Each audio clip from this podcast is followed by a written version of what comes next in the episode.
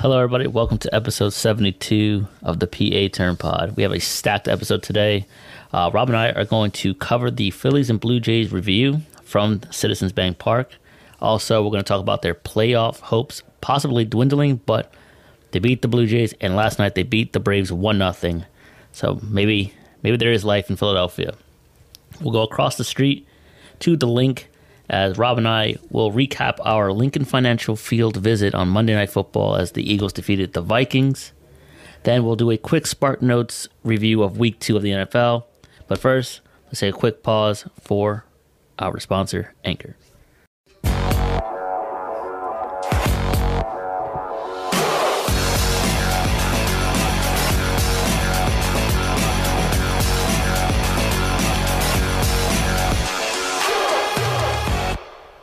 And here's the 3 1. Drill deep to left field.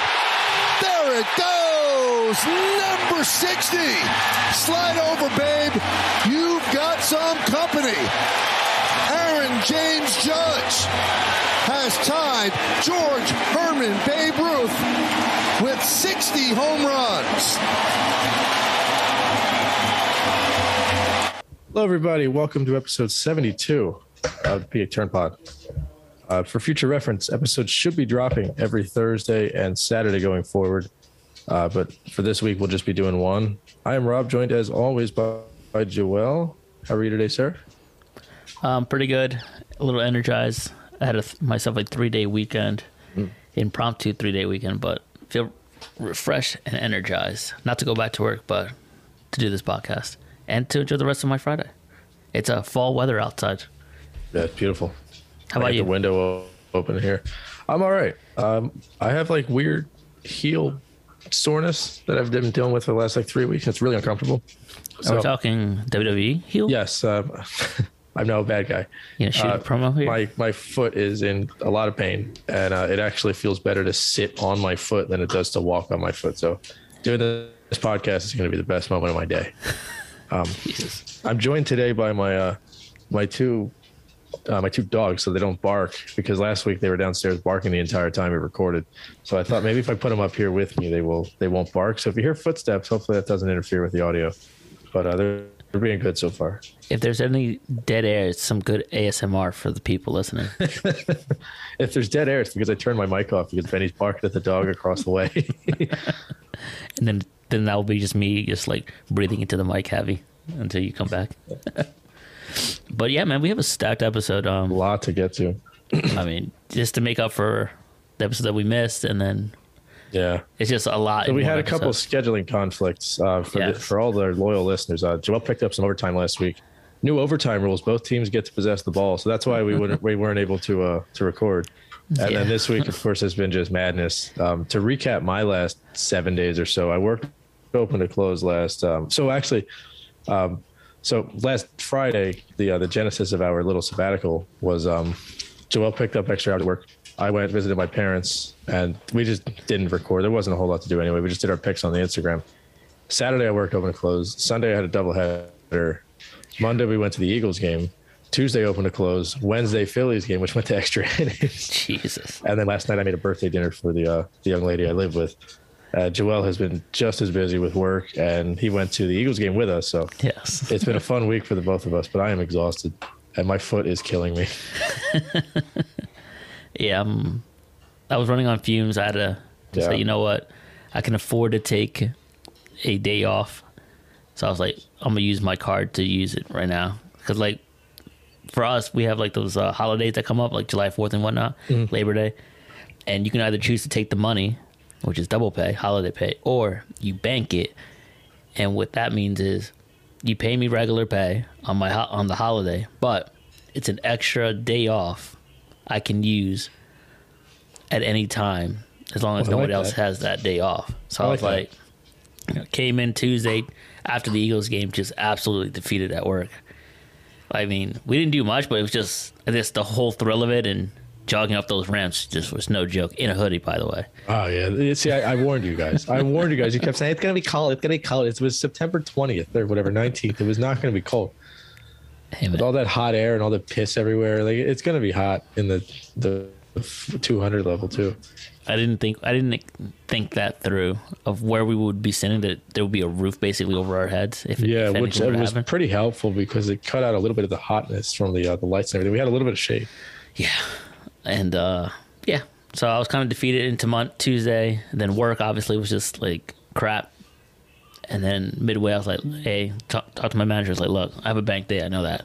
Can I use it for tomorrow?" Last minute, I know. And he looked Mm-hmm. at the schedule. He had this new guy pick up extra four hours in replacement of me, and I was like, "Deuces." So I knew Tuesday out. around five thirty, I was not coming back to this place until Saturday. So That's close. So you went Wednesday. Th- so you went Wednesday, then your regular two days off. The Yeah. uh, Thursday, Friday, not bad. Yeah, so I'm kind of refreshed, energized, ready to go. And uh good thing because this is, episode is massive. Yeah, we got a big one this time. Uh. Um, uh, going forward, my schedule will will be changing. It seems I will now be working open to close every weekend, which is fun. A Brought back an old employee, so I will have a, a little bit of support on Saturdays, which is in, uh, exciting because I can sleep in. Then I get almost like a pseudo day and a half off because I'm off on Fridays, and then I'll be off on Saturday mornings. So nice little weekend for me, and then uh, that'll keep me refreshed.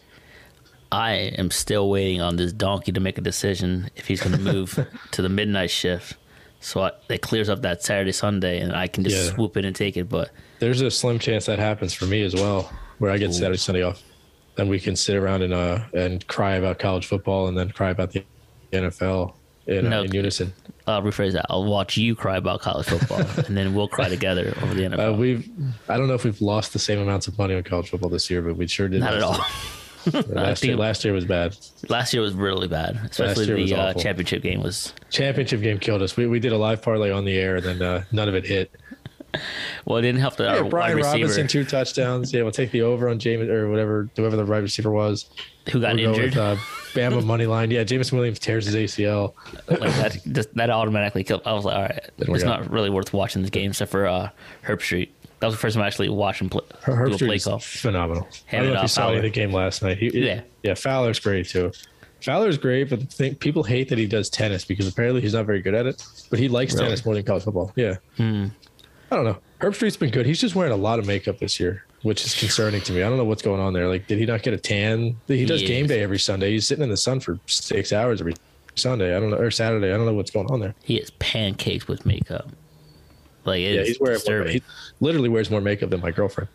yeah, Um, So And let's get into yeah, and, and Michaels actually kind of uh, busted his balls for it week one. He said, uh, "Kirk, it's seventy eight degrees. You're going to take your, your blazer off or no?" but did you notice that last night Al kept his jacket on? From what I Oh, saw, he well, kept yeah, Cleveland looked on. like it was cold. The one, the one of the Cleveland players was wearing one of those ski masks on his head. Oh my lord, idiots! So Not that um, before we jump into the Phillies, uh, Aaron Judge is on a 61 and 62 home run watch. Maybe by the time this episode launches, it will be uh, he'll be on 62 watch. Um, so he had his 60th home run on Tuesday night. Uh, that was off, I believe, Wil Crowe. Uh, kudos to Wil Crowe for actually pitching to him because it seems like the last couple nights nobody's been wanting to pitch to him. He had three Yeah. walks last night. Uh, so I have a little bit of statistics here ready to, to fire off. So tonight's game for the Yankees is against the Red Sox in the Bronx. That's going to be on Apple TV exclusively. Let's Um, go. Yes, and the Yankees and the MLB tried to get Michael Kay on the call, but Kay is like adamant he doesn't want to do that because he doesn't want to steal Stephen Nelson's spotlight, which I think is really admirable. I've been listening to him this week. He's like really upset about the idea that he's like going to be forced into calling these games. Um, and John Sterling is going to retake the um, the Toronto games next week. He usually doesn't travel. The uh, radio announcer Ryan Ruocco was set to do the uh, radio games next week in Toronto, but John Sterling asked to have the games back, so he'll have them back. Um, so tonight he faces Rich Hill. Lifetime against Rich Hill, he's two for four with a single, a double, and five plate appearances. Uh, give me one second. Dog was eating something. Um, Saturday he faces Nick Pivetta, which I actually saw a couple of these plate appearances back in April. Um, 15 career plate appearances. He's five for 11 with three singles, two home runs, four walks, and a strikeout. Nick Pivetta sucks, as we all in Philadelphia know. So there's a good chance he breaks that record tomorrow. Sunday, he faces Brayan Bello. Three plate appearances. He's a younger pitcher, one for two with a, a single and a walk. Monday he takes on Kevin Gausman. Tuesday, Jose Berrios. These are the two larger bodies of work because these two guys have been in the American League a little bit longer. Uh, Gausman Monday, 28 plate appearances. He's eight for 22 with three singles, two doubles, three homers, five walks, and nine punchouts. And then Jose Berrios on Tuesday, 23 plate appearances, eight for 20, five singles, double, two homers, two walks, and two strikeouts. And that doesn't count the wild card game where I'm almost positive he hit a home run against Berrios in the wild card game in 2017 or 18. I forget what year it was. So that's the next five matchups. Wednesday, I believe they have an off day, and then Thursday they'll be back at it. But do you think he'll break it? it well, first, first, do you think he'll tie it tonight or tomorrow or Sunday? And do you think that uh, he'll break it by the time uh, that Tuesday, by the time we record on Wednesday? I think he'll hit one tonight for sure because my ticket depends on it. Um, I've, I've been taking him to hit two of each of the last three nights. And it hasn't worked. same, same. Um, uh, I think, oh, he'll definitely break it before we record, for sure. If not, if we go back to our normal routine, he'll probably break it later that day when we record. So we're gonna sound like idiots when people listen back to us. And there's a special guest, Benny the Jet. Yeah, I think he's definitely going to tie it by Sunday. Um, that would suck for him and suck for their fans if he breaks it in Toronto. So back in April, when I was looking at Yankees Red Sox tickets for September, we were looking at them. We were like, oh, they're like 40 bucks. Maybe they'll be cheaper by then. Yeah, okay. Uh, $400 to sit in left field this weekend. Yeah, $280 to sit in right field. That's before fees. So these people are jacking up the prices of the tickets. I think there's none available on the ballpark app. Meanwhile, it's still like 15 bucks to sit in the 400 level behind home plate. So if you just want to be in the building for the uh, the home yeah. run, you, you have a chance to be there. You just won't be anywhere near the ball. Uh, Yankees fans and uh, Cardinals fans have a pact to uh, beat the living shit out of Zack Hample if he comes near the home run ball of either Pujols or Judge because that bozo. Are you familiar with that guy? No. So this is there's this bald like virgin guy that goes from ballpark to ballpark and he like brags about how many balls he gets. He'll wear like a hat for both teams. He'll wear like a generic MLB hat. He'll like speak Korean to the players and speak Spanish to the players. Try to ask for a ball. Tries to learn like all of the like every staff Give member in his teams. yeah, and he, he like he has YouTube videos. He, apparently he's a prick, and he jumped in front of a kid in uh, Colorado a few weeks ago. Oh, that's the kid. Yeah, the so he got escorted out, and then he tried to make himself a sympathetic figure. What the usher said that one of the players threw a ball to a kid. The kid dropped it. Hample grabbed it and walked away. And the usher was like, "That's the kid's ball." He goes, "No, he dropped it. It's my ball." So, if Hample comes anywhere near the balls this weekend, uh, he will get his butt kicked by Yankees and or Cardinals fans. Uh, luckily, he has plans to be in a different ballpark, so he can't be at the Cardinals game. So if Pujols at 700, at least he won't be there for that. yeah, right. I wonder what's more monumental for him a Pujols home run or a Judge, but I guess that gives us our answer. He won't be in St. Louis for that one. Um, oh, Rob is out and about. Um, hmm. I mean, if I saw him in the ballpark, I wouldn't even know what he looked like, honestly. Looks like but, a virgin. but uh, people spending close to half a grand on a baseball seat to see a potential home run that may or may not be hit that night is crazy. A. B. If you're in left field, there's a good chance he hits it the dead center. Yeah, like or like you almost did last night. Or yeah, or the porch in right field. So you basically are out five hundred dollars to watch a man hit a home run to your left or to your far left, yeah, depending Willi- where you're at. The uh, the Williamsport porch in right field is I think two eighty for mm-hmm. tickets right now. So probably around three twenty after fees because the higher the ticket, obviously the higher the fees. So there's a chance. I mean, this is exciting. I mean, so I, what I I think we talked about it before, but what's your opinion on um, on the home run record? So this one, they're kind of getting around it by saying it's the American League record, it's the Yankee record, it's the some people are just calling it the straight up record because it's the non steroid record. But what is your take on the record? Because Bonds obviously hit 73. I think McGwire wound up with like 66. Uh, Sosa hit somewhere in the middle 60s. Uh, and then you have Maris at 61, Ruth at 60. Um, and I feel like someone else was in the 60s as well. Maybe Luis Gonzalez. I forget. I forget and who else was Luis. in the uh, ballpark. I think Sosa, McGwire, and uh, Bonds are the three main ones people are kind of upset about.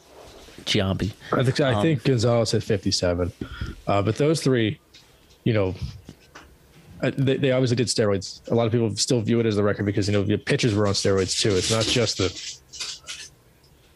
not just the hitters. But what's your take on the record? I mean, they're getting around it, of course, by saying it's the you know the American League record, but and the Yankee record. But what do you think? I haven't heard anyone say the American record or the Yankee record. I heard the Maris, you know, passing Maris.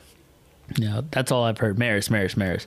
Um, Yeah. I think we did talk about this a little bit when you know this was becoming a thing. Possibly now it's a reality. Um, I Crazy how think quickly it ramped up. I think the the number is seventy three. Bonds, because yeah, he got steroids, but so do the other guys, Sosa and McGwire, and a lot about the people. And as you, you just mentioned, pitchers. But my argument then, and it is now, baseball is the hardest sport. You can take steroids, doesn't mean you can hit the ball. I mean, you can hand-eye coordination is a big thing. You still got to make contact. You can take all the steroids in the world, but you also got to make contact day in and day out. So, and the power to do it, obviously. Like if I took steroids, I'm not going to hit a 500 home run off the rip. Like I gotta swing the goddamn bat. Yeah, you still have to be good at baseball. So I understand it from both sides. I understand saying that Bonds is still the champ, and I still kind of believe that because if I'm going to sit here and tell you Barry Bonds is the greatest baseball player that ever lived, then I should probably acknowledge the fact that he hits 73 and that's the record. Yeah, But I think there is something to saying that Judge is the pure record holder, considering you know amphetamines were big in like the old days in the black and white baseball days, um, and then you have you know the guys taking steroids and everything in the last forty years.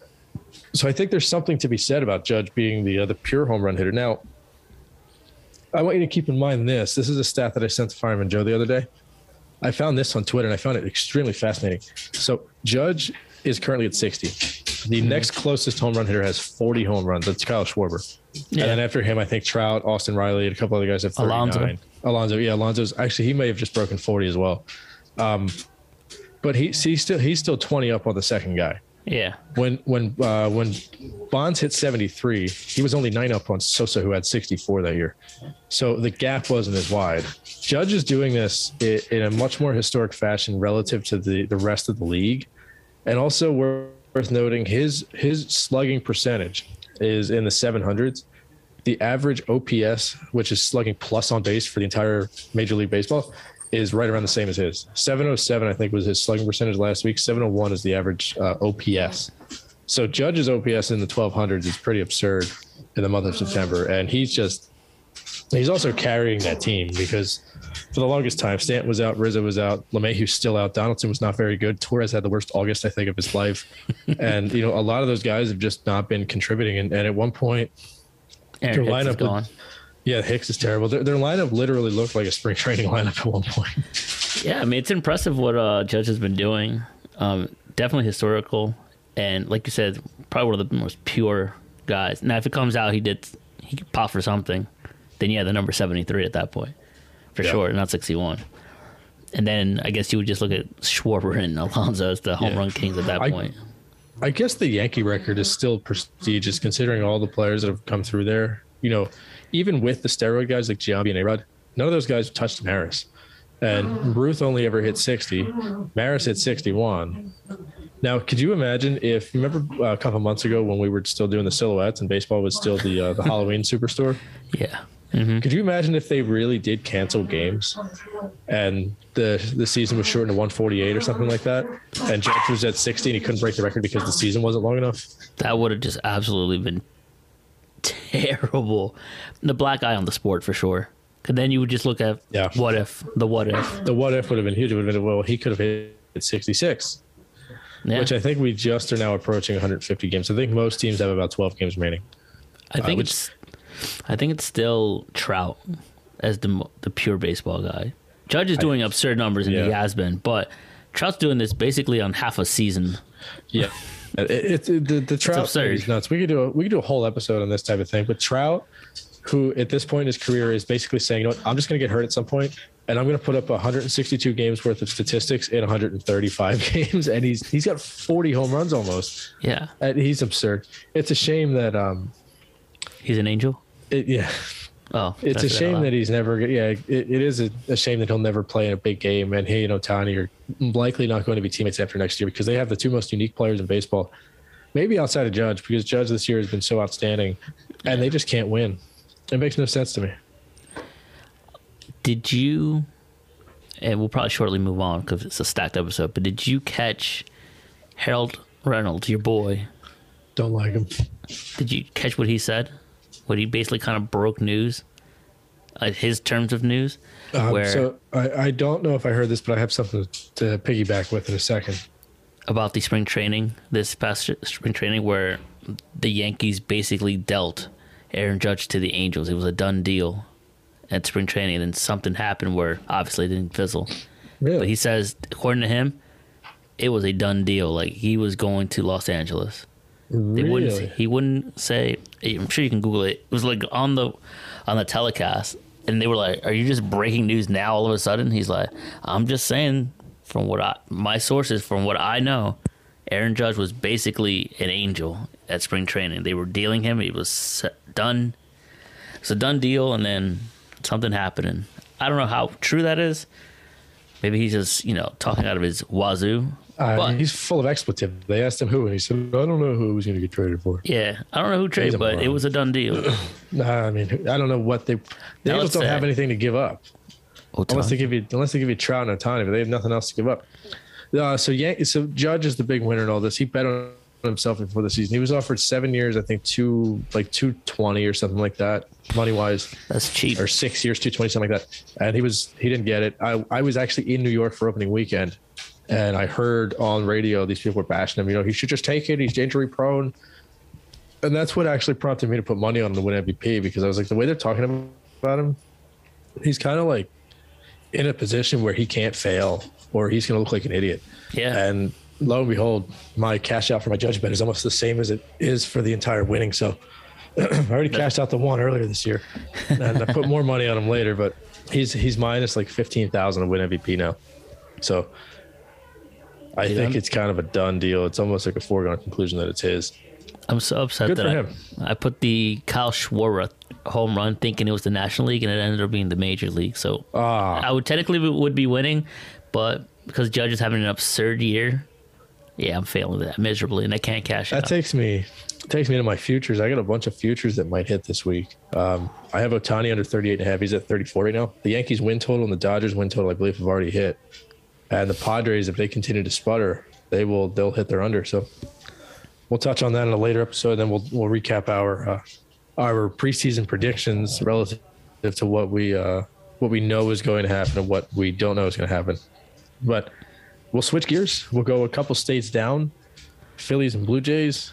Um, game one, uh, a wonderful 18 11. um, at one point, FanDuel had the over under at 23 and a half. And Yikes! lo and behold, it wound up at 29. I don't know if I've ever seen a baseball game this absurd. They made it a game. It was like 6 nothing. They made it 7 5 at one point. Yeah, And then the, was- the Jays just pulled away. It was weird. They like kind of put up a fight and then they didn't. It, yeah, it was absurd. It was you were like, all right, it's a blowout, and then a rally. Then the Blue a Jays were like, what? No, that ain't happening. Yeah. Then the Phillies were like, were no, like, we're no, coming back. it was back Yeah, we can, we can play baseball too. And then the next night, they can, neither team could score. it was what three nothing in the eighth, and then it was three three in the eighth. Oh, okay, I guess we'll score two. Uh, so that first night was pretty bad. I, I didn't see a lot of it because I was working open to close on Tuesday. Mm-hmm. So I caught a little bit of it on radio. So I caught a little bit of like the, the pseudo comeback they had after. But I saw the the Wednesday game, and I believe you did too. a little bit of it. Yeah, the the Wednesday game was fun. Uh, we were uh, literally like inches away from the Blue Jays sideline reporter. So if anybody here is from Canada, go watch the replay of the game, and you'll see us if- after the first inning. Um, Hazel Mae is the uh, the sideline reporter of the Jays, and we were in the front row behind her. And as soon as I realized I was on camera, I tried to take a picture. They started. They showed like stock footage. So they must have known that some jack off in the first row was going to try to get on And for camera. clarification, when you say we, it's not me and you. It's uh, you and your girlfriend. It was her birthday. Yep. So it was a good, lovely birthday, and what a game to go to for sure. Yeah, it was great. She got a baseball too. Yes, she did. Yes, she Halfway did. through the game, she's like, "Fuck, that little kid got a baseball. I want one too." And she started pestering the uh, security guard and pointing at her baseball ribbon or her uh, birthday ribbon. What a game this was! Um, they had lost what seven in a row, five in a row, something like that. It was something And the, where uh, it prompted my next segment of playoff playoff hopes Yeah. dwindling. The Brewers won that uh, that same day against the Mets. It's just like one thing after another. You're thinking like, here come the Phillies. They did this wonderful run after the firing of Girardi, and now here they are tanking away, not on purpose, but just absolutely just taking it absolute Yeah, crap all over us. Couldn't help themselves, so they win this game. Matt Vierling five for five. Excuse with, me, uh, sir. it's Matthew Gregory Vierling who went five for five that day with the game-winning RBI. Continue. MGV. So Matt Vierling goes five for five. He had a bunt single and a couple sputters up the middle. Then he had the little single up the middle to win the game. Uh, JT Realmuto hit a solo home run in the eighth. So the, the, um, all three of the Jays' runs came on a three-run home run by Vladimir Guerrero Jr. in the uh, the top of the 8th inning. Absolutely pissed on that ball, like crushed it. The sound that bat made, I've never been that close to hear the bat hit the ball like that. Yeah. that was the that was the most unique sound I've ever heard, and it sounded like just like like a fat guy falling from 500 stories and hitting water belly first. That's what it sounded like. So if you were texting, you all al- already knew that this ball was crushed. It was just a matter of where it's going to land. This ball was smoked off the bat. I, I as soon as that swing, I was like, oh no. Now I didn't see the home run, but did you get a? Did it land first row or upper deck or where did it land? I didn't uh, see it. I'd say like 10 rows deep in the first level. So it was a pretty good shot. Um, and then so JT Realmuto led off the bottom of the inning with a home run naturally. And then they kind of put together a rally. Um, I think it was Dalton Guthrie had an RBI single down the right field line. Yeah. He's been pretty good, by the way, since he came up from AAA. And then uh, Schwarber had a single to right that um, that put him at that tied it. Uh, Bryce Harper was pretty rough. 0 for 5, a couple punch outs. And then uh, Wheeler looked pretty good. I don't know if you saw him throw, but he looked pretty good, Wheeler, until the Uh, fifth in the inning hit or fourth inning hit. In the very beginning, yeah. In the fourth inning, we were in line for the dollar dogs, and um, he, he every pitch he threw felt like it was in the left-handed batter's box. Like he was spiking all of his fastballs. It was weird. Uh, he was at his pitch there. limit of, of like 65. But yeah, he looked. He, you know, it was encouraging though. He looked pretty good. Yeah. And to shut down the Jays, the Jays are a good hitting team. For sure. Well, after the night before of just Yeah. 18 off you. Yeah, you got Springer, you got Guerrero, you got Tapia, you, you Teoscar Hernandez. Kirk. There's a lot of uh, yeah. Kirk, Kirk is very good. Um, I think it's the only time this season that both teams that faced each other had a um, a catcher in the four spot. That would have been on the the, the Tuesday game because I think uh, no, they did the same thing. Yeah, but yeah, uh, Springer's really good. Th- th- There was a lot of good defense being played too, which was exciting. When you're that close, you don't realize how fast the game truly is Yeah. even like having played it growing up, like the game's just a, a different speed when you're watching Major League Baseball. It's very cool. Uh, so Seranthony Dominguez again. Yikes. This is now twice in a week. He got blown out in uh in Atlanta. He blew that that Friday game yeah. and then this game. So I mean, is this uh, is this concerning for you? Uh, very much. Especially he came back from an injury not too long ago. Yeah, maybe it's been like, what, less than a month now? Or month? he looked pretty good when he first got back though, which was a good thing. But now he looks a little lost, and it seems like when he doesn't have his stuff, like it's it's almost he can't locate like 'cause his, his his game is fastball, breaking ball, and the fastball is almost never located anyway. You think it's just it's ninety confidence? nine, and then nobody can touch it. Yeah, I think bro. when he when he gave up the shot to Acuna in um in Atlanta last week, yeah. the second that ball landed, he lost all confidence because the next he, he was pitching scared after that. What did we do to solve this then? I mean, Knebel's out, Yeah, and we, we were kind of saying Dominguez is kind of your closer at this point when Knebel Yeah. was there. And now Yeah, he's Domi- just giving up basically bombs left and right now. Yeah, between Dominguez and Robertson, you'd hope that one of them could be the, uh, you know, the guy in the ninth inning. It seems like they're trusting Robertson more. Uh, last night when they beat Atlanta, it was, um, they went with I think Jose Alvarado closed it out. He got four outs Yeah. at the end of the game. He looked incredible. So uh, Alvarado's another one. So uh, it's interesting. I was talking to my friends about hit this. or miss, man. Yeah, we'll, we'll probably break it down next week, the playoff roster potentially. I was talking to a couple of my friends about it yesterday. They have like 15 pitchers they could realistically take. Alvarado, when he went down to AAA a couple months ago and then he came back up, he was a completely different pitcher. he went to AAA and they basically told him just throw cutters, just only throw your cutter. Yeah, and all he does now is there's sinker cutter, and they're both like 101, and they both have late life, and it's ridiculous. Uh, But Vierling again last night had the only RBI, sack flying with the fifth inning, and uh, hot, man. Suarez. This is the third time now that Ranger Suarez has shut down a really good lineup. We were at the game against uh, Max Scherzer. Suarez went seven innings of Mm-hmm. like three hit ball. Last Friday, he pitched really well against the Braves, and then uh, last night pitched really well against the Braves. So that's very encouraging as we head to the playoffs.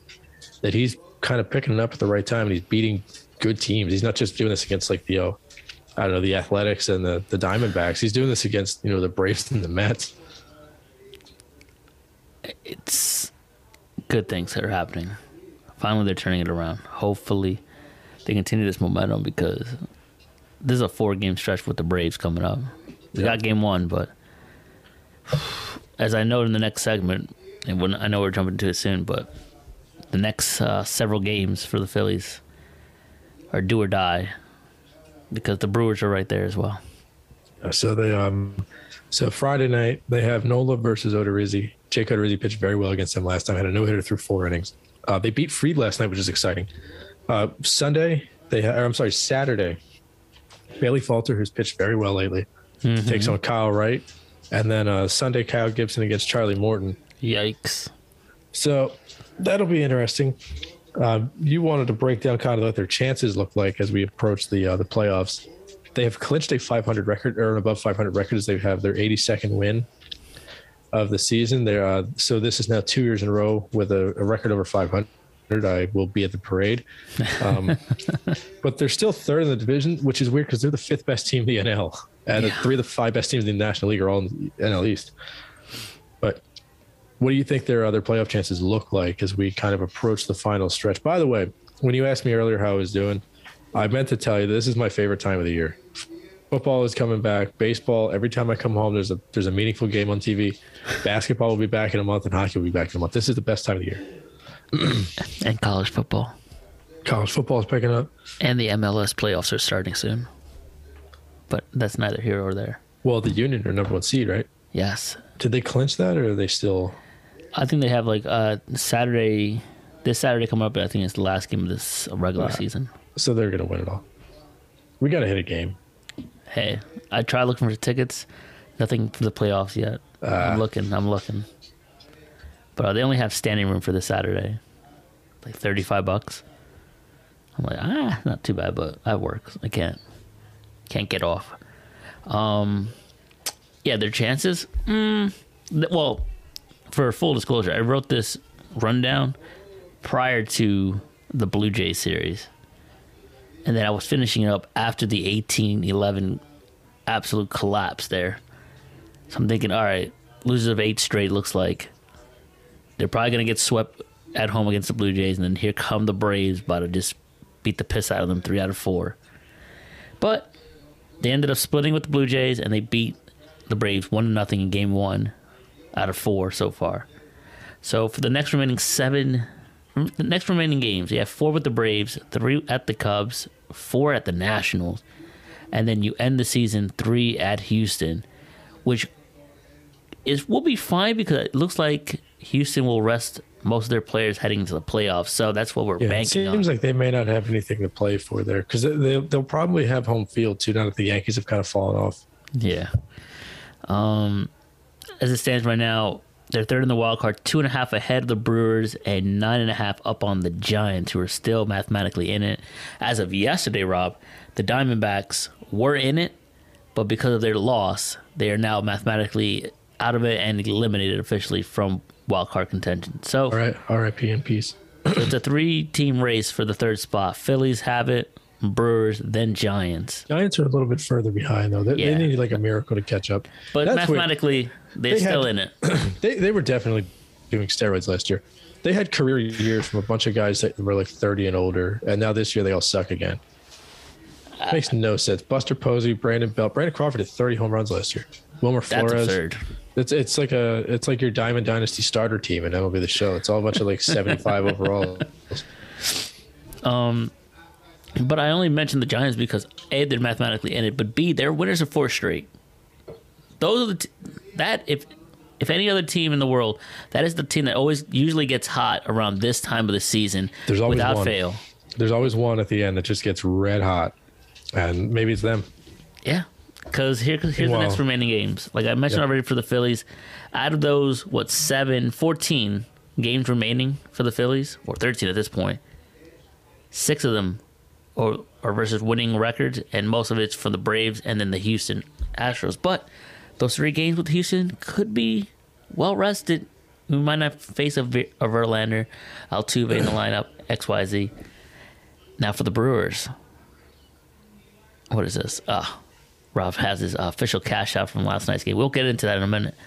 But uh, for the Brewers, their remaining games are four at Cincinnati, Yeah, two at Which, I home mean, against it- the Cardinals, which is I know the be, Reds aren't great. Oh, yeah, the Reds aren't great, but they play hard. but it's still a div- it's a divisional game. That's a, Yes. a divisional series, and that's always hard. That's Uh, always every, hard. every team has their own Marlins, and I think the Reds could be the Marlins this year for them. for sure. And then the, the one that I'm looking forward to is the Cardinals. Yeah, Cardinals just beat the piss out of them a few weeks ago, but I think that that game that series could mean something. Yeah. And then you have four at home against the Marlins, and then you end three at home against the D backs, who just got eliminated, but who are also looking to play hard. And all these teams are trying to finish strong to end the season. Their playoff hopes are gone, but they don't want to go out on an L. So, to you could argue that both teams have a pretty easy schedule outside of the Phillies taking on the Braves. I don't know if it at um if Houston's going to completely rest their guys against the Phillies because you still might want to use like Verlander for three four innings and then McCullough same thing and then maybe get out maybe they'll rest one regular each game like maybe one day you won't see Bregman but I still think that's that the Phillies have a harder schedule than the Brewers you could argue. For sure. Now, I pose this question. With basically two weeks left in the season, how many games do you need the Phillies to win in each series, more or less, for a guaranteed playoff berth in the wild card? So I that's a good. So I, they need to win at least two against the Braves. A three would be ideal, especially after they stole one last night. Yeah. They got to sweep the Cubs. I don't care. The the Cubs suck, and if you if you let them beat you the same, they swept the Phillies here after the All Star break. Yes. I had the misfortune of being at the Garrett Stubbs pitching game. Uh, they they basically have to sweep the Nats. If they take three, that's fine. But because Houston is probably going to still be competitive, I looked at it more of the Phillies have to get to 90 wins, so they need to finish eight and five, essentially in the last 15. You know, if, if they get to 90 and 72, I think that'll get them into the third wild card. Because the Brewers, I don't think it's really realistic that they can get to 90 wins. And it, well, they have to get to 91 wins if the Phillies get to 90 wins because the Phillies have the tiebreaker against Milwaukee. That's the good thing about the season right now for the Phillies. They have the tiebreaker against uh, St. Louis, they have the tiebreaker against San Diego, and they have the tiebreaker against Milwaukee. So if they wind up the same number of wins as any of those teams, they actually will jump over them in the standings. Correct me if I'm wrong, but aren't they half a game or one and a half games behind the Padres for the second thi- spot? yeah, they're, they're within striking distance. I know it's probably Oh, there it is. unrealistic at this Actually, point. I have it. Yeah, there's they're only half a game up on Yeah, the they're- Phillies. They're one. They're they're tied in the loss column. They're a game back in the win column. So half a game. That means uh, San Diego will get a day off at some point in the next week or so when the Phillies will be playing. So they'll have a chance to make that up. I look sometimes at the loss column because you can't make up losses, but you can make up wins. Yeah. They're a game back of them in column, which is a half game. So if they, if they win, let's say tonight and San Diego gets rained out somehow, Phillies will be in the second wild card spot, which is terrifying because then they'll have to play Atlanta. But I, at this point, we almost need Atlanta to jump the uh, the Mets. But They're the only a game and a half apart. the Phillies got to beat the the Braves this weekend, so the, they're kind of screwing themselves. Ah, that's the thing, though. They're only half a game out. That's crazy. The Atlanta Braves, that team always gets hot. They always hit well. They always pitch great. And the Mets, they were singing praises back in what June, thinking they were just going to run away with the division. Here come the Braves, slowly but surely chipping away. Unreal. Uh, I'm going to agree with you on that. Ideally, you would like the three out of four Yeah, versus the Braves, but a split would be the worst case scenario. I mean, best case scenario. yeah. At this point, I mean, at this point, I mean, look at the pitching matchups. I think Nola versus Odorizzi favors the Phillies, especially in in CBP. However, it is September, and Nola does sometimes fade because of his. he- He's got a lot of wear and tear on him. Falter has been good. Kyle Wright pitches well against the Phillies. So that'll be kind of wash. And then Gibson Morton is going to be a tough one. That's just two old guys that throw sinkers. So I guess we'll see who wins the But battle. Gibson has been attrition. awful of late. He's been up and down lately. I think he's going to be. There's a chance he gets left off the postseason roster. We'll, we'll get to that next week. Yeah, I think the All way right. Eflin's pitching, the way Falter's pitching, it, it's possible. We saw an Eflin sighting last night. Yeah, my dad is back. um, And then you have to. There's. I can't stand a two out of three or one out of three versus the Cubs. You have to sweep them. You got to sweep them. Yeah, it's hard to put Especially after you got swept, on them. you got to sweep them. An eye no- for an eye. And then the Nationals, I think that's a trap series. You need to get three out of four out of that one. Uh, You're going I- to drop one at least. I would argue you got to win all four. It's the Nats. They stink. Of course, but the divisional game, I mean, Schwarber eats them alive. So hopefully, maybe that's when Harper Yeah. wakes up as well. Yeah, because you're you'll be back in. Uh, they also worth noting they finished with um, with was it a uh, ten straight games on the road here, and then so they would they would actually play at, at potentially thirteen consecutive road games, actually fifteen consecutive road games because if they if they play the ten here, then they go possibly three in the first round and in the wild card round. And then if they if they happen to win that round in three, they would play the first two games on the road in the division series. Phillies fans won't see their team in the ballpark uh, after this weekend, possibly till next April, if not maybe the middle of October. That's how long it's going to be. that's just heartbreaking. So yeah, So, I mean, we should, Uh, so you're saying we should go to the final Atlanta series? yeah, right. Phillies do catch a small break. Mackenzie Gore, who was the centerpiece of the uh, at pitching wise, the centerpiece of the Soto deal, is in the Washington Nationals organization, but he's hurt right now. Uh, hasn't pitched since July, so they won't see him. But Josiah Gray technically is number one for the Nats right now. So even if they see him, they should hit him. I mean, it's the Phillies and the Nats. It's the little brother. If if they let the Nats spoil things, then I'll be very upset. I mean, hey, we've seen we've seen a lot of things. Padres are also not out of it. They're only a half a game up, so they can also falter. You can see the Brewers and the Phillies in, and then the Padres are the odd man looking out. But uh, all right, let's go back across the street to the link. Uh, let's wait in traffic for an hour and a half first. Was it? I thought it was more like two hours, It was. Uh, it felt like. So an eternity. we were in attendance on this Monday. Uh, first ever home opener that I've ever attended. First one you guys have ever attended. First. Uh, First visit to the link, period. Floor. Yeah, first visit to like it's my third time being there, but it's my first time as an adult. I went to the first preseason game. I think they played Green Bay, like when the link opened, and then I went to uh, I went to a Falcons game in 2010, and DeSean Jackson got blown up. I asked you in the middle of the game, who do you think the starting quarterback was for that game? It was Kevin Kolb. So Jeez. that's how long it's been. My God. Yeah, As soon as you so- the name, I'm like, oh, So our, our first trip as a as a group to the link. Uh, what is your assessment of the stadium? I know we didn't really get a chance to walk around the way we did with like Yankee Stadium and uh, Citi Field, and even the bank. But uh, what's your assessment of the stadium? once you're once you're in it, it's a huge ballpark. It's a huge stadium. It didn't it feel looks like a it. lot different from the inside than it does from the outside. Yeah. it feels so small on the inside in the uh, like the concession area, like when you're walking to the restaurant, Oh, or- just or suffocating. getting in line. It's awful. It's like the spectrum. I think you said it best while we were in line. I think they didn't think this one through when they made uh, the concept of the layout here. Yeah, did they think that there was actually going to be 75,000 people in the park at any given time? Or did they think that they were just going to get away with having, like, I don't know, the Wiggles or something where they would only sell the bottom bowl? Um, other than that, I mean, we didn't get a chance to see around. I mean, the bathrooms pretty big, like they're not clean, clean, but There was a diaper in the stall when I was taking a piss. So, well, the stall that I had apparently didn't have a lock, so I went through the lock and broke Nice. it. And when I walked out, I'm There like, oh, go. there's the lock. Of course. should have kept it. Should have taken it home with you. Cause I basically pissed with one foot on the floor, the other one holding the door back. I didn't want no drunk Nice. guy walking in, so it was one of those. So if someone literally pushed the door, I would have teetered in front of the toilet. You're falling in. Not I a never good saw look. you again. Not a good look. But uh, other than that, I mean, uh, beautiful ballpark, beautiful stadium. Yeah, it's pretty nice on the inside. Um, little steep going up, but better than baseball in terms of the higher you are, you can kind of see in every seat you can see the field clearly. Yeah, it felt like um, at some of the other stadiums we've been to. So we've only been to what three together, and Yeah. uh, just three in general. Um, when you go to a baseball park, the seats in the row in front of you are, are a little bit higher up to you, like the elevation from row to row is not as much, but the link it feels like the elevation from row to row is a little bit higher. So if you're in row, we were in row 22, I think, or 28. Row 27 was like a full, like you could even when they stood up, if you stood up too, you could see things. And if you were sitting down, you could see everything. So it they did a good job with that as compared to like Yankee Stadium or Citi or even Citizens Bank, where um, when you when you're in your seat, like if if the person ahead of you was just like very tall, you run the risk of not being able to see the pitch or Yeah. see everything. We were also much higher, so the field was farther away. So I guess it's we weren't as on top of it.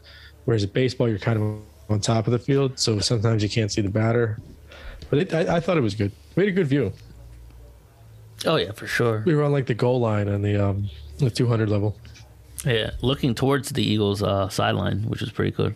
Yeah, So we did get a chance to see uh, number five for the Vikings, and yeah, he he was in front of us the entire time. basically. What a bum. Um, but yeah, man, the Eagles, twenty-four to seven. Yes, I know. I got a lot of slack from uh, your girlfriend when you basically outed me, and I was like, dude, of all times, you're not saying it now. Yeah, don't say it. On. Monday Wow. night, drunk Philly fans around me to say that I picked the Vikings to win.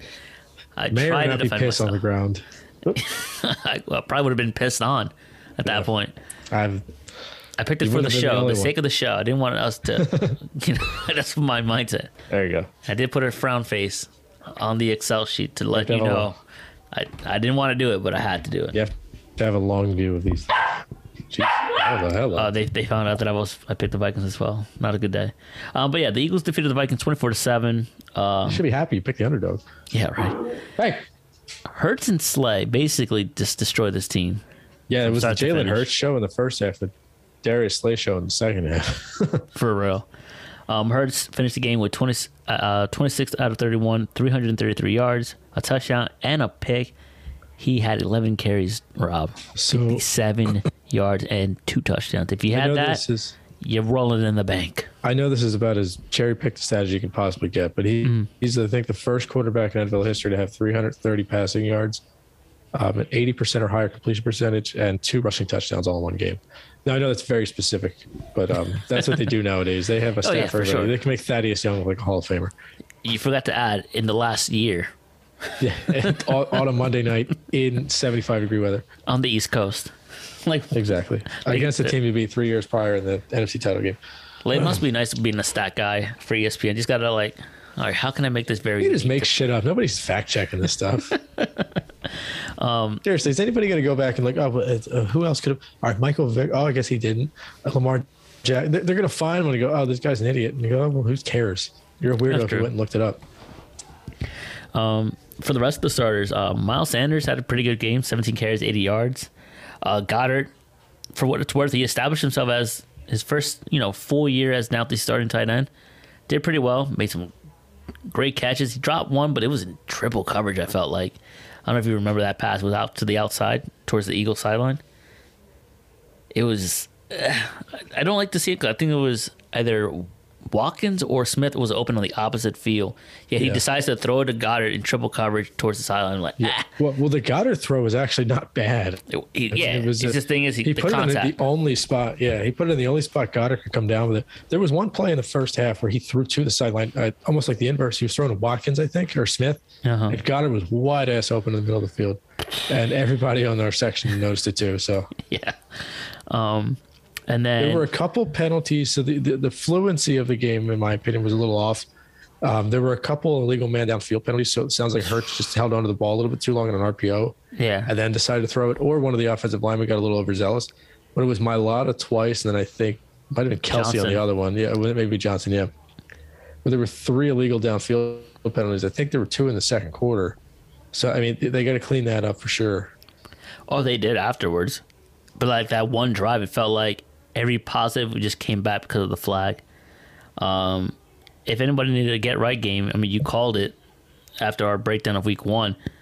DeVonta Smith, zero catches, I think two or four targets in Detroit, and you said it. Watch him; they'll just feed him the ball. That's how it works. Next week they'll feed him the ball, and he was fed the ball. He was targeted, I believe, seven times. He caught seven of them, so seven for seven, 80 yards. Uh, Brown had five receptions, 69 yards. Watkins, the big 53 yarder, and that was another thing. you can where we were sit, seated at, you can see everything play out in full ahead of time. Like it was Yeah, you can see the monumental. Because the all 22, basically, literally. basically because once you saw a walk in to break free, Oh, we all stood up in silence and we Yeah. were like, "Please just make the throw and make please, the for catch." the love of God, don't check it down. Yeah. And once he did, it was just like, oh, money. He it was, was, awesome. so open that I thought there was going to be a penalty. Like, Yeah. honest to God, he was so wide open. I was like, there's going to be a penalty for him pushing off or something. Well, that's how Or- it felt like through, for the rest of the game. Anytime there was like anything positive, I was like, just hold your breath, wait three seconds, and we're good. That's basically No how laundry on the field. Yeah, honestly. And then uh, the last playmaker for the Eagles is Darius Slay, two picks. Great game from him.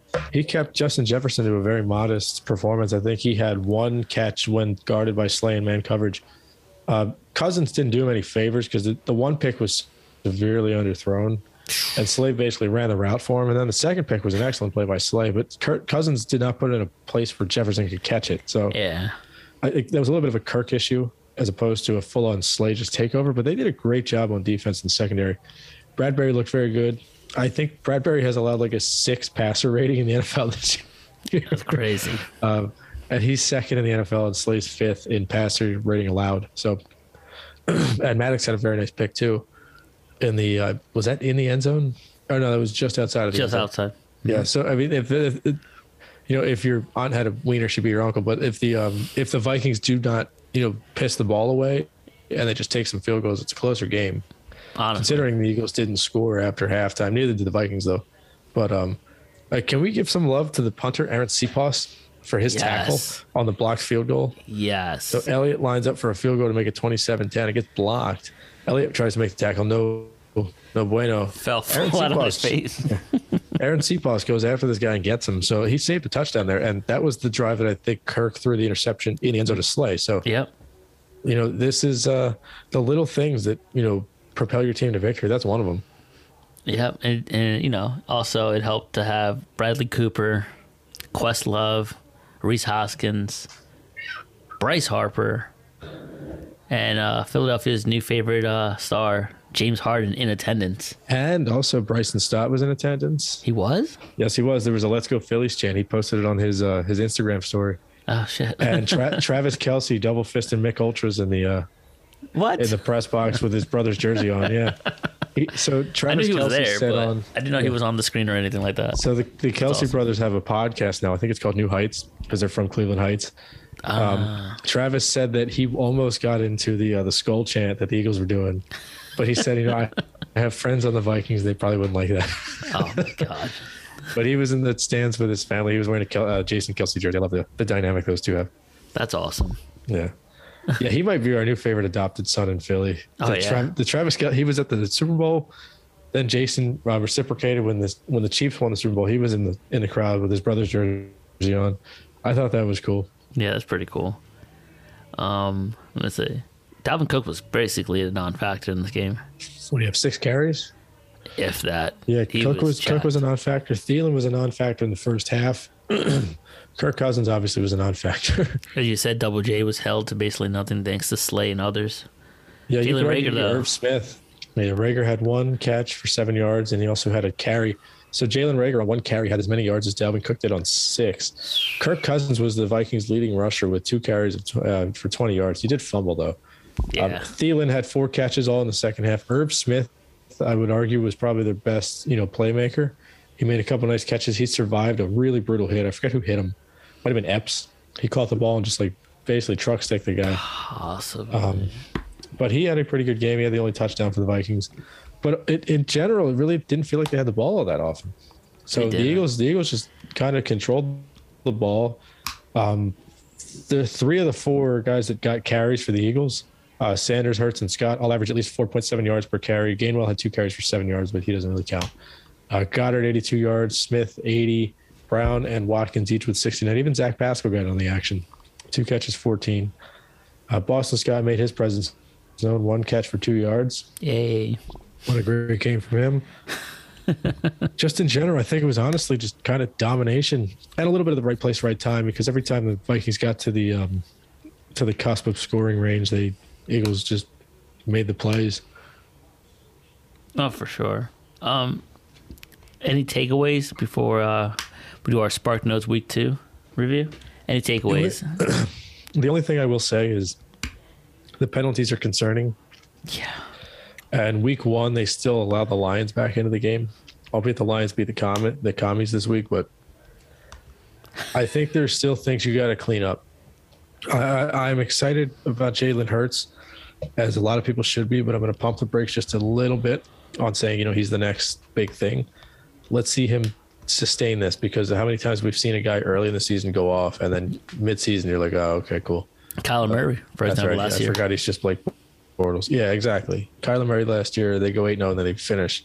Um, and he gets So, smoked in I- the playoffs. First divisional game in Landover this upcoming week against the commies. I think that's going to be fun. We'll get to that when we do our picks later. But so, how do you want to do the Spark Notes? You want to do almost like four minute scramble style or, Uh, yeah. or just kind of blow through these? just blow right through it because we got week three previews, which is more interesting, I think, because more favorable matchups here and there. But uh, I'll kick it off Thursday night last week, the debut, obviously, of uh, Kirk and Al Michaels. Chiefs defeated the Chargers 27 24. Herbert, man, just picked up where he left off. Sensational seeing him against Back to the, a the Chiefs. And then uh, he threw a red zone interception that kind of just changed the course Yeah, of the that was- game. I believe that was Jalen Watkins that took it, or Jalen Watson. I'm sorry, not not former Eagle Jalen Watkins. Uh, Jalen Watson that took it to the house. and then he eventually got injured during the last series in the fourth quarter, took a sack, and possibly, if not, broke his So ribs. he might be he might be dead now, considering the uh, the doctors punctured uh, Tyrod Taylor's lung two years ago uh, with the Chargers. So I hope they change the training staff. Uh, I think they did. Um, I'm, I'll bet good money that they did that. They don't want another lawsuit. And Justin Herbert is the future of that team and this league. But uh, yeah, Chiefs defeated Chargers 27 24. They go up 2 0. Chargers at 500, 1 and 1. Uh, Jets, a wild Wow. finish in, in the Meadowlands. What they scored three touchdowns in the last ten minutes of the game. Yeah. Joseph Flacco, is he elite? You got to say, he's top four heading into week three. Joe. Flacco's tied for second with the uh, second most wins in the NFL this year. Jesus Christ. At one, one point, so we were going to talk about it on the pod, but I, I think I spoiled it in the car when we were driving to the game Monday. Yes. The top three passing leaders in the NFL this year are Tua Tagovailoa, Joe Flacco, and Carson Wentz. Which is, if you if you had that on your bingo card, you should go play the lottery. Right. And the fourth guy on that list who, sh- who would be- you would think would be on that list Yeah. was Justin Herbert. Oh yeah, Herbert's not going to the list. Yeah. what the hell? That top three. And here comes Herbert like, hey, how about Comes me, Herbert. buddy? But yeah, uh, the Jets defeated the Browns 31 30. Uh, Lions, favored heading into this match. You called it last week. First time in 27 games, I believe. Yeah. They're favored all the way up to kickoff, still favored. and guess what? That's right. That's right. I forgot this happened. they won. It flipped. It flipped the last minute. The commies were favored at the end. And then the same thing happened with uh there was another game uh, the week prior. Uh, Really? Green Bay was favored up until basically kickoff, and then the Vikings became favorites. if you had the Lions underdog, you're celebrating. They didn't beat the commies. They took control and handled them throughout this game 36 27. And for what it's worth, Wentz was pretty good, but Goff Yeah, he- was just the better quarterback that day. Yeah. The, so the the uh, the I keep I keep wanting to call them the communists. The Commanders. Um, the Commanders like tried to make a comeback numerous times, and the Lions just kept scoring after the commies scored. So, yeah, that was a, that's a, that's a pretty good win by the Lions. Good win for the Lions. That Um, division's going to be interesting. I don't think the Lions are going to, you know, make a run at it necessarily, but the fact that the Vikings look pretty good, the Packers look like they've taken a step backwards, the Lions look a little bit better, and the Bears, you know, won a game week one. That could keep things interesting at least till Thanksgiving, and if they can keep it interesting to Thanksgiving, it gives us some good football to watch. I think that division's wide open, personally. Vikings, with they'll only go as far as Kirk Cousins will take them. And for the Packers, it's all about Packers. I mean, not Packers. It's all about uh, Aaron Rodgers' trust in his receivers, and if they can get a good game plan offensively, Yeah. they can do some damage. But we'll see, especially with his matchup coming up this week versus the Bucs. We'll get to that in the next. I'm a little segment. surprised that they didn't go after Julio Jones in the offseason just to get him a veteran he might. or Trust. OBJ, who's sitting out there. but neither here nor there. Yeah. Oh, the, the next one, divisional did- matchup. that dude, uh, OBJ is like basically taking college visits. He was, I forget where he visited last. Week. He was in Tampa last week, I think it was. He, he, he's visiting, Probably. he's visiting teams left and right, whatever. Hey, he's in a good position. He can basically cherry pick where he wants to go, Yeah, and teams are going to be desperate enough to pick him. I mean, why not? yeah. uh, the Bucs defeated the Saints in New Orleans. This game was a kicker fest of three three, I believe. Congratulations, by the way, to Tom Brady. This is his first victory against the Saints since signing with Tampa Bay in the regular season. Beat him in the playoffs. How crazy is that? You Yeah. think, oh, Tom Brady, I'm wash him. Here comes famous Jameis, Taysom Hill, just beating them up. But uh, Mike Evans uh, had Marshon Lattimore part two. It's like Kane and Undertaker at WrestleMania. It's the second time it happened. Uh, I think Evans was just looking for a reason to go hit Lattimore, and then he he, he came up with, "Oh yeah, Tom Brady's on my team." yeah, right. Don't talk. uh, that was a weird excuse. It's like a get out of jail free card. And the crazy thing is, Lattimore did nothing flagrant. He just said, "Oh, you're just bitching about wanting a flag," because Yeah. Brady was complaining to the ref that he wanted a flag. Lattimore was like, "Ah, whatever." Then all of a sudden, And then a little tussle, him. Yeah, and then here comes Mike Evans. I don't know what his 40-40 is, but from the sidelines to Lattimore, it was probably godlike speed because he came in and he just ran a one-two. the almighty push dropped them. But uh, the Bucs go up two nothing. Saints fall to 500, one and one. Yeah. Next game, Another division that looks like it'll be kind of a two-horse race. I thought the Panthers had a way a chance to make it interesting, and then the um the Falcons at least look competitive in the first week. even though they're own it seems two. like yeah. Falcons and Panthers are going to be looking at quarterbacks come uh, April. Yeah, right. Speaking of those Panthers, Rob, Yikes. are you off the bandwagon because the they just the lost? bandwagon has fucking exploded. I don't know. they fall 0 and 2, and the Giants are now 2 and 0. Uh, final nineteen to sixteen. Are, are the you Giants officially the off the worst two and zero team? Uh, uh, yeah, I, I I still am going to root for him I like Robbie Anderson. I like DJ Moore and I like Matt Rhule, but good Are you lord, posing the question that the G-men are the worst 2 and 0 team? yes. What? Well, the Out of the yes. bunch? Yeah, Panthers, sure. Panther. If you told me the Panthers were two and zero, the Giants were two, I wouldn't doubt it. Yeah, because you're on the Panthers should have won the first. They should have won the first game. Losing to the Browns is pathetic. and then Without losing to the Giants Watson is on top of that. equally pathetic. Losing to the Giants. Hey, you're Giants not, so- stink, dude. I don't know how they're winning these games. you're not sold on them. I am sold on them. They haven't upgraded Joe Judge at at uh, at uh, what's it called? Head coach. At head coach. and I did they did bring in that Kafka guy who uh, Travis Kelce had some good things to say about on this podcast. They brought So I guess Kafka, the, the offense is for me. The uh, the offense is becoming a little bit more um, interesting, and I think it's not sustainable for them to be as bad as they were last year. The, their skill players were so bad last year. or King Gall- injured. Golladay saw two snaps on Sunday, and then went to clean out his locker. So maybe there's a little bit of a drama brewing there. But Barkley looks pretty good. Yeah, Barkley looks like he's healthy now, finally. yeah, yeah, hundred percent. Um, next matchup, Mac Daddy Jones and the Patriots defeated the Steelers. They are all locked up at 1 and 1, 17 of 14. Are the Steelers who we thought they were? Especially after dropping to Cleveland now last night? Is they're 1 and 2 now? I think the Steelers are going to flirt with just a 500 record all season. Um, I think they're they're a dark horse to get into the playoffs because I thought their skill guys were pretty good. I like Claypool and I like um, I like Fryer. Diontae Johnson. Diontae Johnson's pretty good, and Pickens looks pretty good. Um, and Najee Harris is really good. And Jaylen something or Jaylen Warren, I think, is the backup running back. I thought they had the pieces to make it work. It's just uh, it's going to be an uphill battle without a quarterback.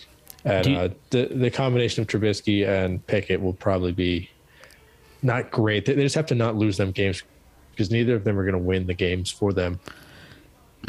Do you think the absence of TJ Watt also hurt them versus the Cleveland match and the Patriots game? Yeah, uh, you could argue that the the Patriots game was weird. Um, I thought they had a, a legitimate chance to beat the Pats, and they just kind of squandered the game. The Pats were in control mostly the entire time. All right. Uh, last one. This is mean spirited, but better chance. Do we see Pickett over Trubisky, or do we see Malik Willis over Tannehill? I think it's Soon. increasingly likely that we see uh, Pickett by. I don't know when the Steelers' bye is. That's usually sometimes what these teams will do is they'll they'll wait for the bye and then they'll give a guy two weeks to prepare. Um, I mean, this is a mini bye. They get a, a week and a half until their next game. So Yeah. I, I don't think you're going to see Willis yet, unless Tannehill really gives them a reason. Um, for the so for the Steelers, real quick, they got the Jets, then they got Buffalo, then they got Tampa, then they got Miami. I think it's possible you see Pickett. Uh, actually, uh, oddly enough, here on October 30th, because they're probably going to beat the Jets. They'll lose to Buffalo. They'll lose to Tampa. They'll lose to Miami. That's three losses in a row. Trubisky will probably look like crap against those defenses. Maybe they throw Pickett into the fire against the Eagles on the 30th. Um, I, I think Tannehill has been okay. He hasn't lost them the games, but at some point they're going to have to hitch their wagon to the young kid Willis. I don't. I wouldn't be shocked if you don't see Willis this season, but I I think that they probably should pull the plug if they're not really contending. That division is so wide open though that the Titans have a chance to make the playoffs, and I don't know if you can really do that with a rookie quarterback. I mean, the dark horse in that division is the Texans. They Jaguars are look pretty, pretty good. good, too. And so are the Texans look good. Th- They have the most like unknown young quarterback that people like. They like Travis that Mills? kid Mills. Yeah, they like Mills. And, I like him too. Yeah, he seems like a good little player. He has a hold of that offense. Yeah, they they, they like kind of believe in him down there. I think it's kind of cool. Yeah. I wonder if they're rallying around him some is because the uh, the Watson thing blew up in their face, and they're like, hey, screw that guy. Kind of like how much. like when James Conner took over for Le'Veon Bell, and the the Steelers were like, yeah, you know, fuck Le'Veon Bell. Like this guy's gonna be just as good. Yeah.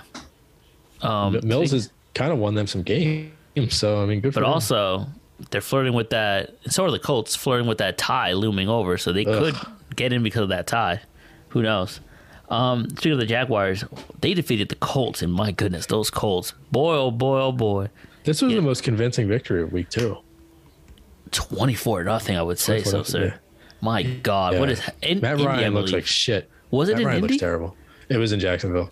If it was in Matt Jacksonville, Ryan, good lord, Matt Ryan looks terrible. he looks every bit of fifty. He looks the exact opposite of what I said he would look like this year.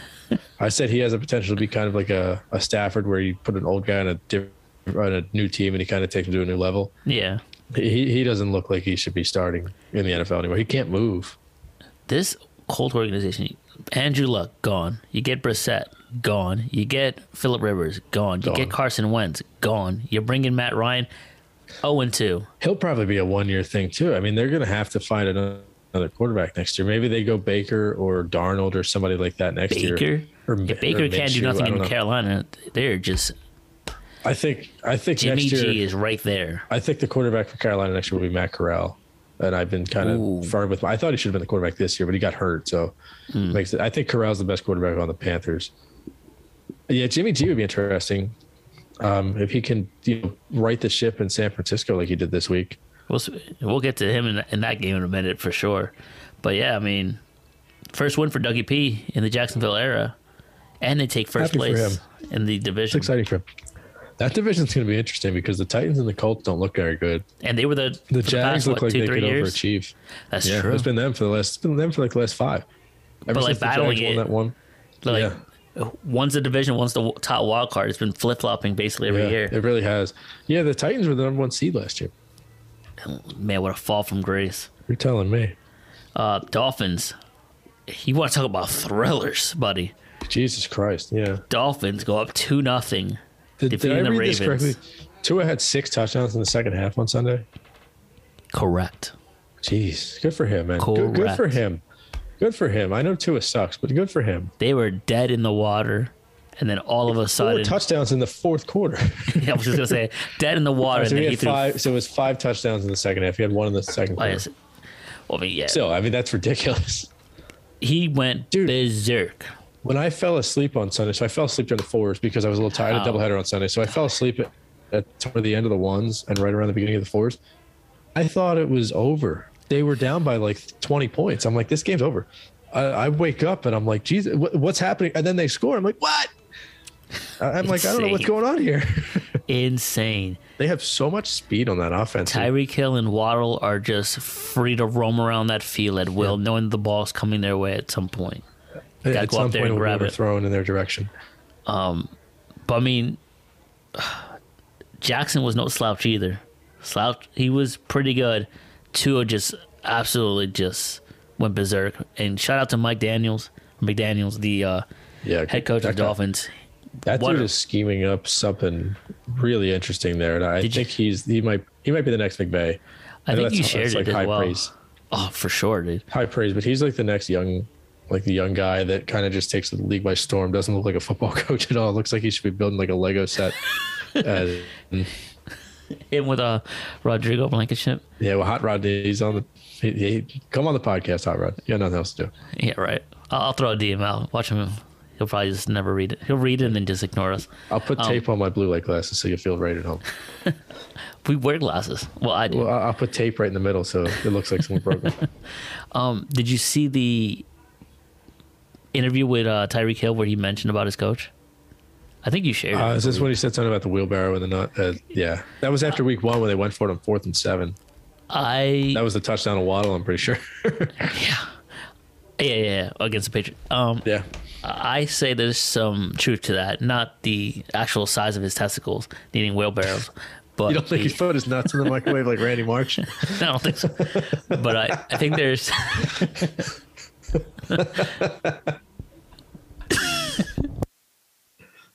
So it, it, there's something to There's something to it, though. Believing in your coach because it's remember I said a couple weeks ago with the Joe Judge thing, the Giants players just did not believe in him. That dude was such a bozo that anytime he did anything, just didn't believe him. Dan Campbell, Robert Saleh, and now McDaniel, he, and Daboll too, doing things that they're and Sirianni to an extent too, doing things to where you can get the trust of your players, and then your players are totally bought in. And Yeah. now these guys, uh, Tyreek Hill right there, he's still you know kind of misses Mahomes. You can tell on his Twitter. Yeah. he has a lot of nice things to say about Kansas City, but he's like totally bought in with this Miami thing. And I think when your players believe in you that way, that's that's a big statement. for sure. Um, let's head out west as the Rams, who blew, who absolutely got smoked in the uh, season opener versus the Bills.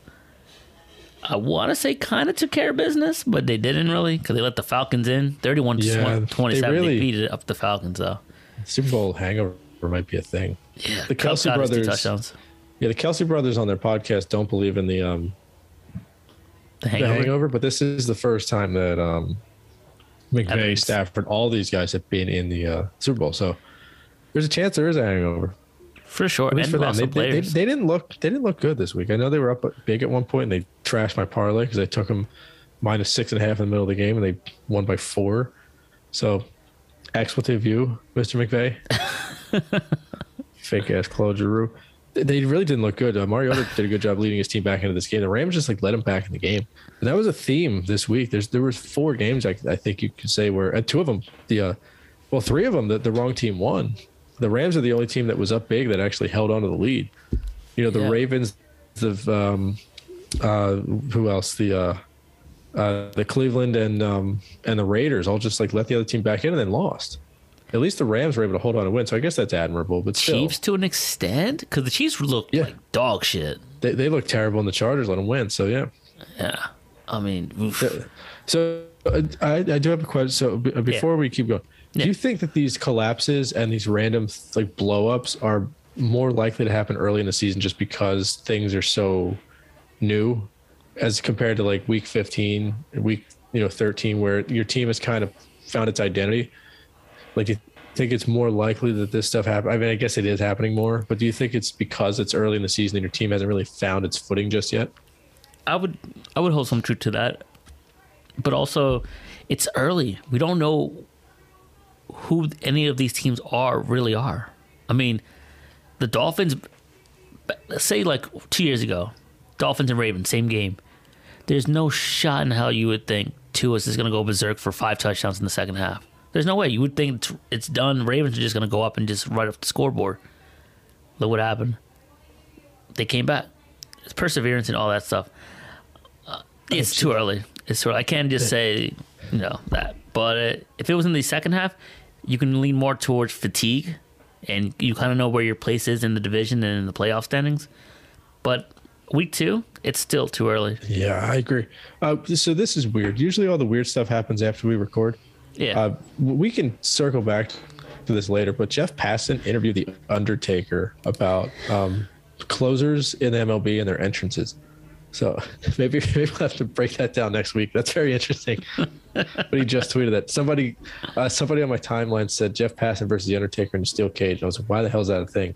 And then it was a response to Passan. Inter- He interviewed the Undertaker about the Edwin Diaz entrance and the Mariano. Rivera entrance. And I just read the quote. He he was actually pretty. It's very interesting. I'll send it to you. yeah, we'll definitely cover that next week. Who we got? Oh, Uh, another divisional matchup here. And first, first thing first, uh, well, real quick 49ers defeated the Seahawks. Everyone's one and one, 27 to seven handily. But uh, prayers to uh, Trey Lance out for the season.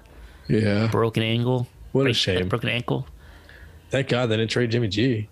Now, I was just gonna say that. Now, saying that is this kind of a blessing in disguise for the organization of the 49ers that Trey Lance is down, and now you have kind of a proven winner, and you know what you got in front of you in Jimmy G to ride off the rest of the season. That's a great question. Um, I think it's so. I, I I'm a little bit more in the camp of I just don't think Trey Lance is all that good. uh, I'm in that same camp as well. I think I, I, I see the talent, and I don't want to be the guy that kind of I, who's listening anyway. I don't want to be the guy that kind of shits on a guy when he's hurt.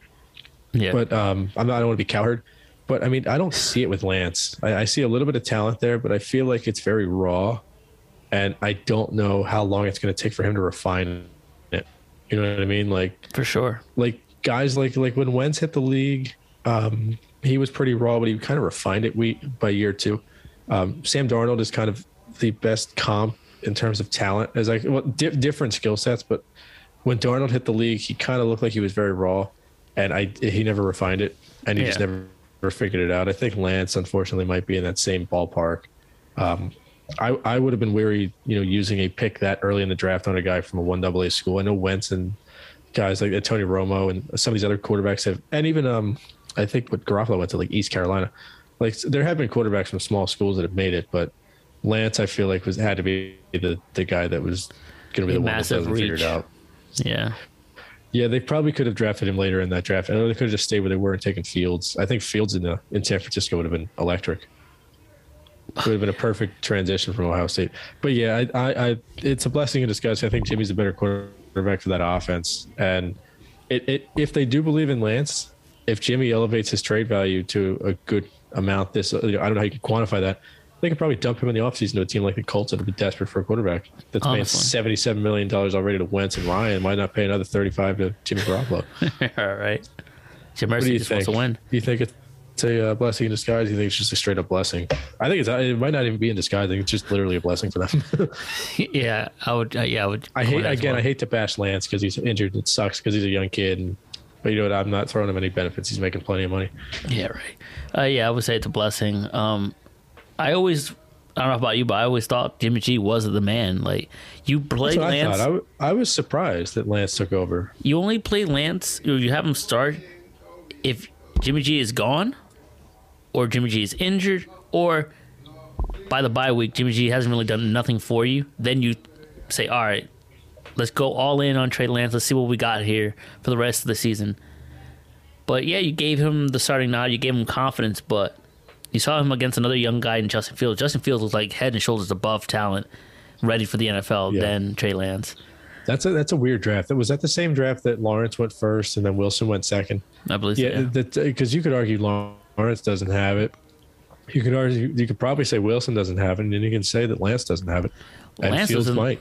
Lance like doesn't even want to be there in the NFL. He Yeah. should be at cricket or something or tennis. Weird draft and just a weird quarterback class, especially coming off the heels of the one prior where you had Burrow, who looks like a franchise quarterback. Herbert looks like an elite quarterback.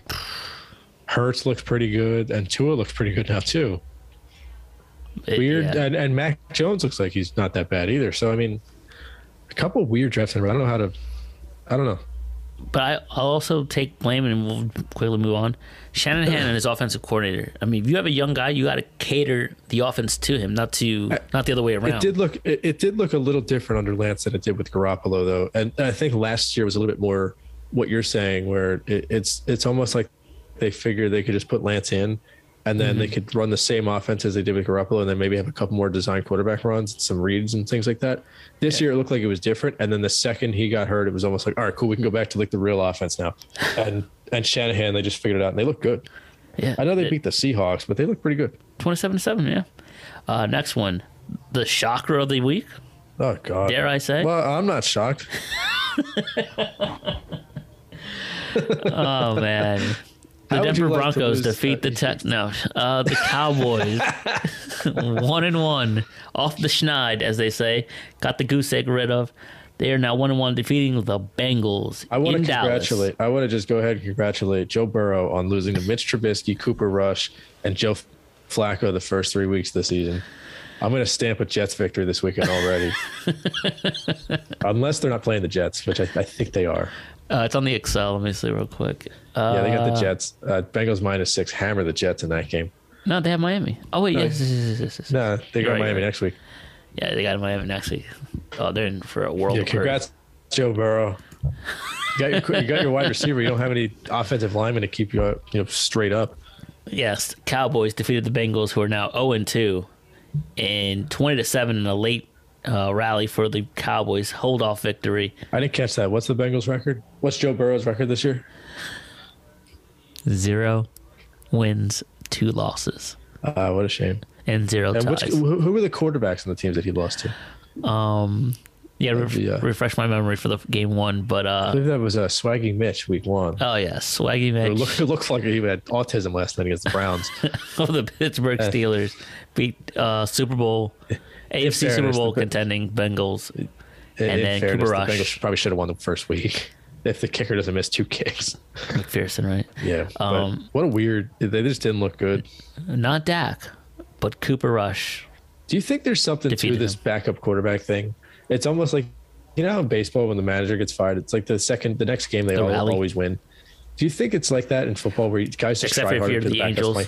Yeah, except the Angels who just kept losing. you know what's funny is they actually won. They won their last game before, or no, they, the Phillies won their last game before they fired Girardi. That's Yeah, um, I don't know, dude. This was a weird game. I, I admittedly I fell asleep right around the beginning of the fours, so I saw the uh, the end of the fours. Cooper Rush, 19 to 31, 235, a touchdown, a game manager, 95.5 QBR. Burrow, 36 attempts, 24 completions, 199 on a touchdown. Has he broken 200 yet? Oh, he had 338. Oh, he didn't break. Cooper Rush beat him this week. man, you're looking for anything to bash this guy.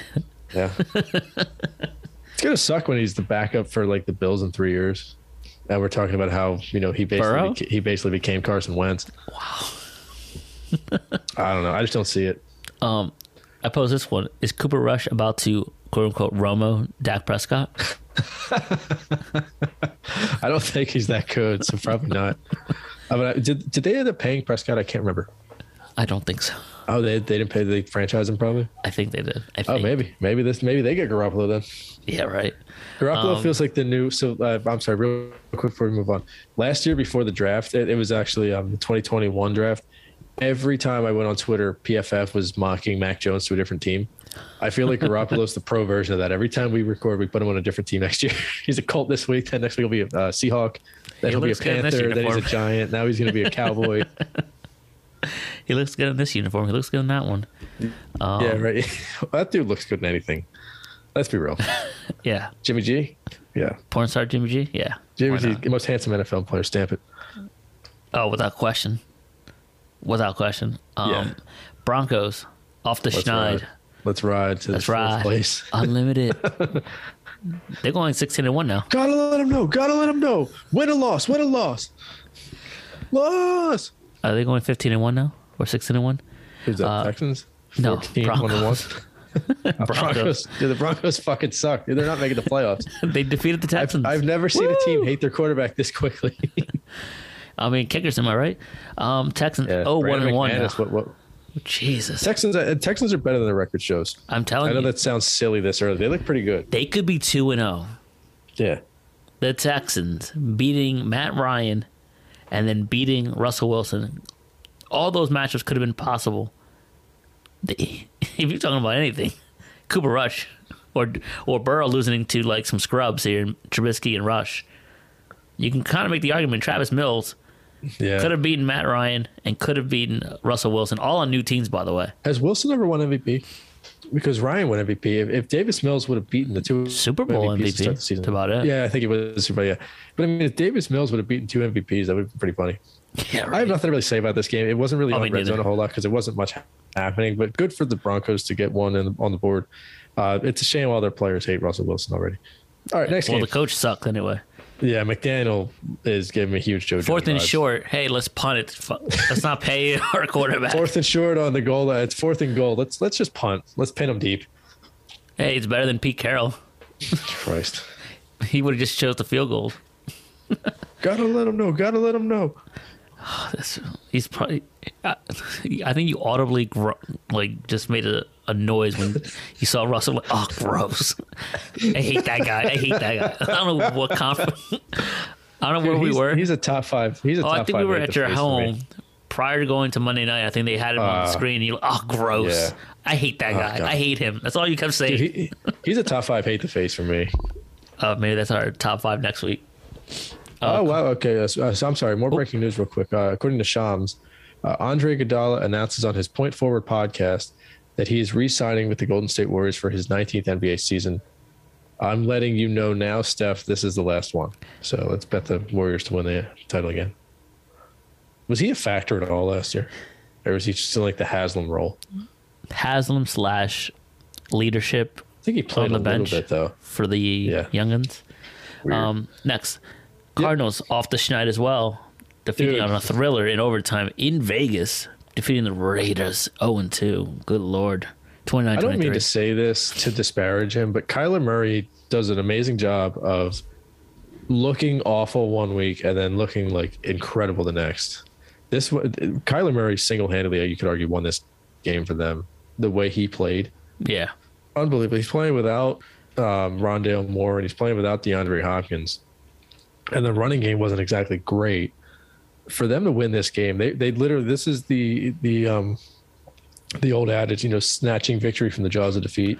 yeah. And on the flip side, the Raiders snatching defeat from the jaws of victory. what, what a what a horrendous loss, dude. The Raiders should have kept Rich Bisaccia. I'll take that to my grave. I don't know why they let that guy go. it wasn't a popular, all for- sexy pick. Oh, get the fuck out of here! He For got them to the term. playoffs last. year. He got them to the playoffs last year in the midst of a guy killing. One of his players killed a woman and her dog, and the coach was a racist prick. And he got the team to the playoffs. And Derek Carr looks like a franchise quarterback.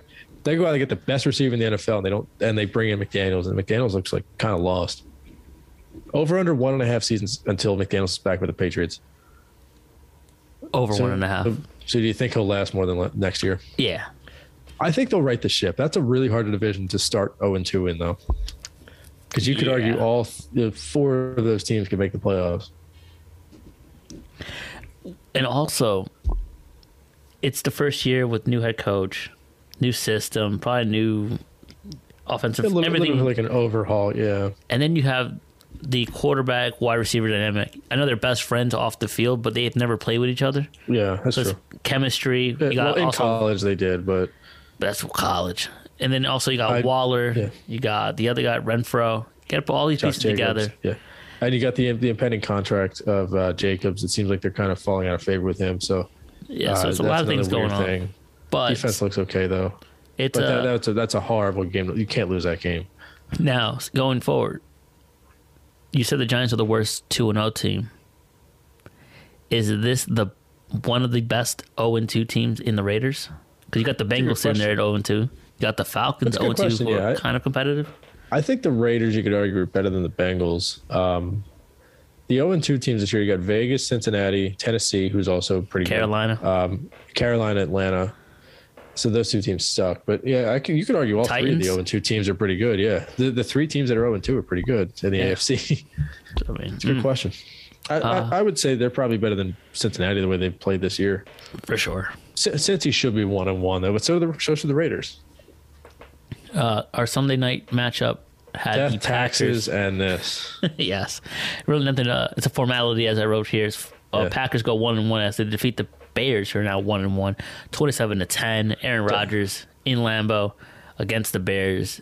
Just like you said, death taxes and Bears Bears grounding out to short. Yep, all the all the things. Cassiano's hitting a home run off someone's death. to Stuff kind of left an error at short. Yeah. Yeah, Packers beat the Bears. Uh, good showing from the Bears, though. Early in the game, Fields had the touchdown, and they, they probably got screwed out of a touchdown late. If they called that a touchdown on the field on his second rushing attempt on the goal, did you see the end of the game? Oh, well, you were actually here for. So so Fields actually uh, almost scored a rushing touchdown in the fourth quarter on fourth down. They called him short. I think if they called him in, they wouldn't have been able to overturn it. I think it was one of those weird ones where the call just had to stand because there's not inconclusive evidence on the field. How beat is that? Uh, so that's how that kind of figured. So they almost covered. All right, and then our Monday night matchups. We got the game one Bills Good lord! continuing to just absolutely obliterate anyone in their paths. So this blew up in ESPN's face. They had two matchups and neither were close. Yeah, right. Well, the second one was closer, kind of, sort somehow. of, but uh, forty-one to seven. I mean, the Titans just got their lone touchdown off of a one-yard rush by Derrick Henry. Diggs, if he's not the best wide receiver, if he's not number one, I think he heard our list.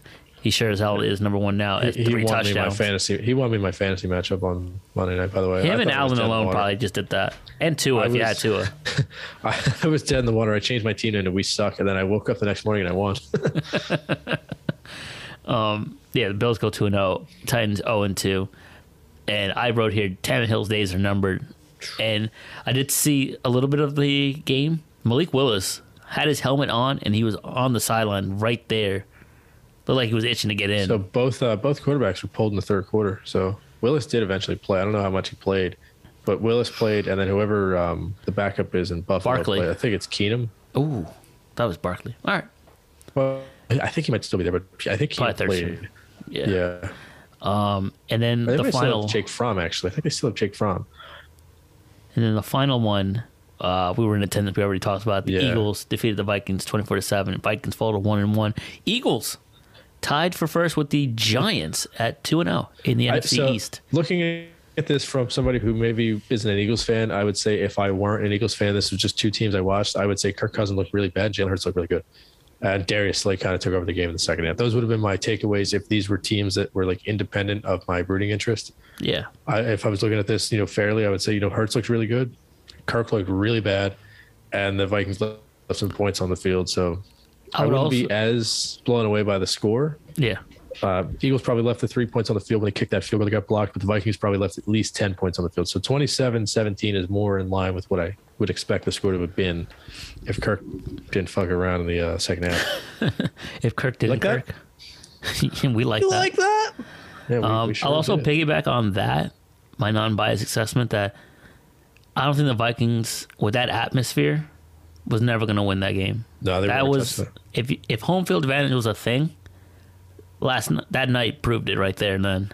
That in the Buffalo game, home field advantage for one of those two teams in the playoffs is, will be death. Especially if they play on, if they click on all cylinders like that. Yeah. No team's beating Buffalo in Buffalo, and you can argue no team's beating Philly in Philly as long as they don't shoot themselves in the foot. I want to congratulate Kirk Cousins on officially getting his 10th loss on Monday Night Football. if the Eagles and Bills go to the Super Bowl, I think they should just agree to give it a just call it a tie. Just give both teams a win. There would be zero animosity between Eagles and Bills fans. We just party for two weeks and probably drink tens of thousands of beers in the parking lot. Uh, I don't think so. I'm not watching some guy hold a hot dog or a hamburger in his hand and get smacked with ketchup and mustard. What the hell was that? That's their thing. That's their tradition. So, Yeah, I want some ketchup and mustard on my hot dog or hamburger, and then just spray them from head to toe in ketchup and mustard. I don't think so. And then breaking tables like Shawn Michaels. uh, the table still was it, it- On fire. electric. No, Yeah. All right, Give let's me, jump uh, into week three if we can. give me terrorizing Broad Street all day over that. Yeah. The- There's Um, not enough tables and telephone poles in the world to support Eagles Bill Super Bowl. The infrastructure, as, as uh, ESPN is saying it. Yeah. I'm, I think America can can withstand that. I'm pretty sure. We have the technology.